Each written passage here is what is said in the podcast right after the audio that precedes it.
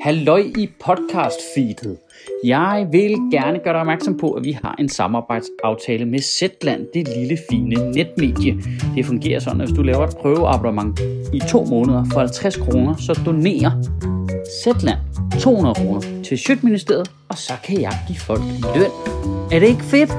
Du opretter et prøveabonnement på zetland.dk-ministeriet. Og så er der podcast.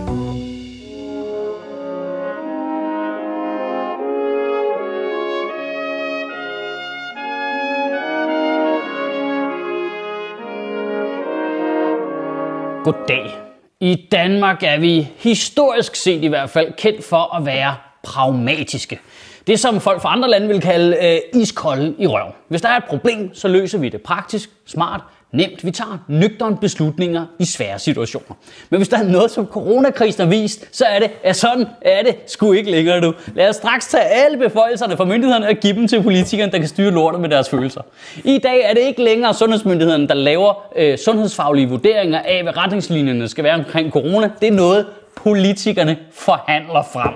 Så i stedet for at være en klokkeren fase 3, så er vi i en fase 3, 2, 1, 9, halv, eller er det fase 4 versus Predator? Jeg ved det ikke, jeg ved det ikke. Er der nogen, der ved, hvad reglerne er længere? Jeg kan ikke, de mikrojusterer dem alle sammen, hver gang der er nogle vælgere, der siger, øh, vi kan ikke lide det her, så laver de mom, mand. Jeg ved ikke noget. Må du spise en hotdog? Jeg ved det ikke. Må du tage til Holland? Jeg ved det ikke. Skal det lige være 2 kvadratmeter per kugle? Ingen ved noget. Er det bare mig, eller i det sekund Brostrøm og Mølbak, de to tørre kiks, forsvandt fra pressemøderne, så gik det helt bare op i hat og briller, mand. Det er jo, politikerne, der bestemmer det nu. Og fordi de er populister, så er det befolkningen, der styrer det. Og fordi vi lever i et postfaktuelt samfund, så er der ikke nogen, der styrer noget. Altså, det er 100% ligegyldigt nu. Ej, men øh, du må godt holde bryllup, hvis det, festen stopper kl. 24. Ej, det er faktisk lidt træls. Okay, så må du godt holde fest efter kl. 24. Hvad? Hvad? Var der en sundhedsfaglig vurdering af, at smittetrykket ville falde, hvis vi stoppede fester kl. 24, eller var der ikke? For helvede. Hvad? Det, det kan da ikke passe, at vores beredskab mod en global pandemi er noget, der skal forhandles frem mellem Jacob Ellemann og Mette Frederiksen for helvede. Du kan ikke diskutere med en ildebrand. Nej, men Michael, hvis ikke politikerne har taget kontrollen, så har vi måske haft lige så mange døde som i Sverige. Det ved du ikke jo. Det er jo det, der er hele fucking humlen. Det ved du ikke. Vi ved det ikke jo. Hele ideen om, at myndighederne ikke skulle kunne finde ud af at justere efter, hvad fuck der skete, bare fordi de ikke trykkede til med en øh, 100% nedlukning af landet på dag 1, så kunne de jo sagtens have gjort det på dag 2. Det kan også være, at de havde regnet sig frem til, at en 80% nedlukning havde været rigeligt.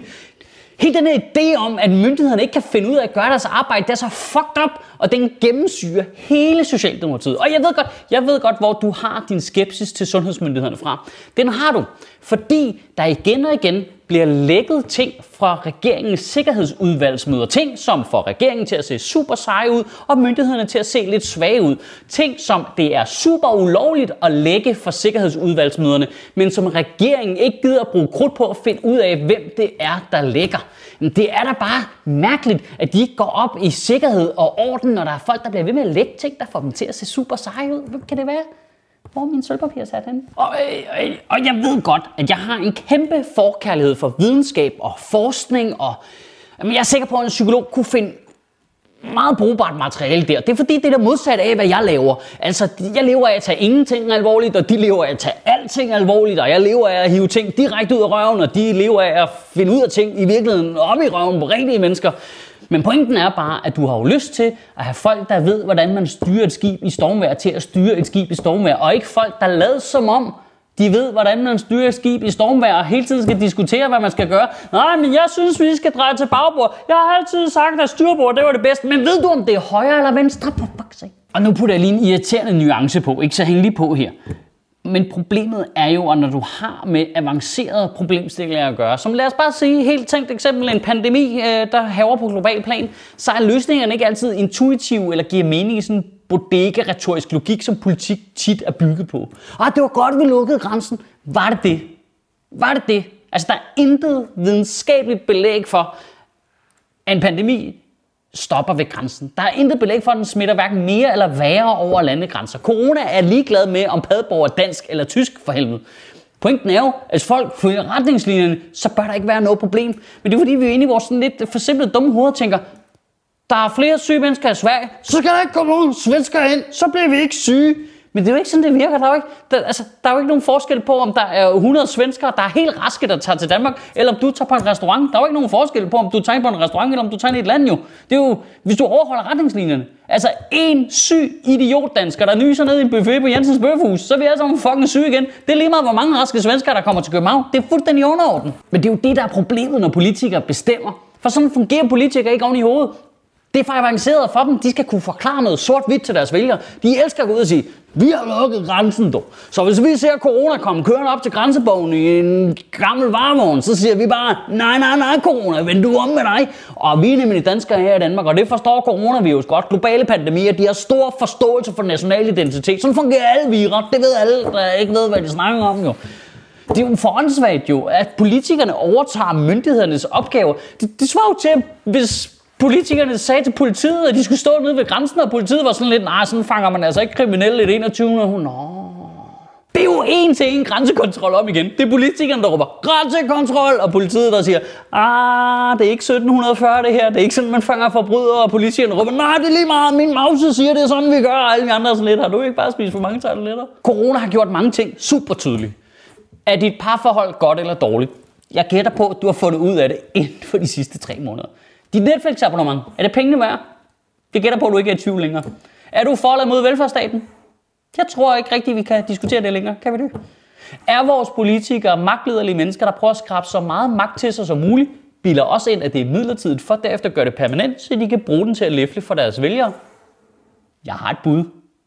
Og jeg ved ikke præcis, hvor det efterlader os. Jeg synes bare, det er blevet så tydeligt, at det helt klart er vores ansvar at få styr på det her lort. Og med det mener jeg både pandemien og politikernes ukontrollerede magt. Og jeg gider ikke. Altså, jeg, det, jeg synes ikke, det er mit job, men det, det er jo blevet. Øh, sundhedsmyndighederne har i løbet af den her uge lanceret en app, der hedder Smittestop, som du kan hente der, hvor du normalt henter dine apps, som kan hjælpe med at opspore smittekæder. Jeg har selv downloadet den, jeg har selv givet den lov til at øh, tracke min location, så hvis jeg er i nærheden af nogen, der er smittet, så får jeg en besked, så jeg kan gå ned og blive testet. Og jeg ved godt, hvad du tænker. Skal de møgsvin så vide præcis, hvor jeg er henne? Jamen, det ved jeg da ikke. Altså, det er da bedre, det er den der app, og russerne og Kina, end det er fucking Magnus Heunicke. Det skal jeg da blankt lidt om, at det er sådan, jeg har det. Og i øvrigt, så har øh, formanden for Data-etisk råd godkendt appen. Han har været med på sidelinjen og siger, at man trygt kan bruge den, fordi at der er fuld anonymitet. Og så tror jeg bare, og jeg vil bare gerne understrege det igen, det er jo helt tydeligt, at politikerne, de går op i alle mulige andre ting. Myndighederne, de sætter ud af spil, så det er nødt til at være vores ansvar nu, så vi kan fucking komme i gang med at optræde igen. Download den app, så jeg kan komme i gang med at optræde. Jeg har brug for, at du downloader den app. Det er så fucking irriterende, altså. Og til på den positive side af det. Positive side, den her app her, der sporer, hvor folk bevæger sig hen, så får vi alle til at installere den, ikke? Og så går der lige lidt tid, så da jeg corona forbi, så omdøber vindkraftet mig pamperstop, ikke? Så bruger vi den på alle politikerne, så tvinger vi dem til at downloade den der fucking app, så vi kan se, hvor de er henne, og hvem de snakker med, og hvor længe de snakker med. I ved, alt det, de gerne vil have, vi ikke skulle se med offentlighedsloven, det får vi den til, ikke også? Så, for, så kan du bare få sådan en meddelelse. Hey, Mette, Mette, Mette, Mette, der er det udbrud af magtfuldkommenhed over i Sundhedsministeriet. Du er lige nødt til at gå i selvisolation i 6 måneder. Kan du have en rigtig god uge, og bevare min bare røv. Nej, prøv lige at se, det er Zetlands logo, der kommer hoppende der. Øh, det fungerer faktisk sådan, at hvis du har lyst til at oprette et prøveabonnement, så kan du få et i to måneder for 50 kroner. Det er faktisk billigt. Og hver gang en af jer gør det, så donerer Zetland til Sjøtministeriet. Du kan gøre det inde på zetland.dk-ministeriet.